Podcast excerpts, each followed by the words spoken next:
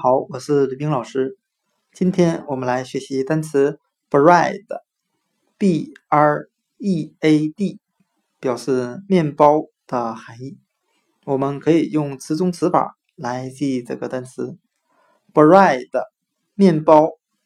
去掉第一个字母 b 字母，就变成了单词 read，r e a d，读书的含义。那我们这样来联想这两个单词之间的意思。我们现在努力读书，就是为了将来能够吃上更好的面包。那什么叫做吃上更好的面包呢？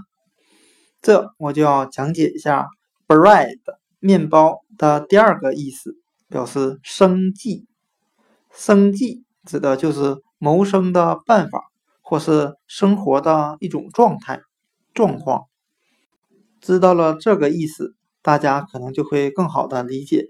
我们现在读书，努力读书，就是为了将来能够有更好的生活的技能，更好的一种生活状态。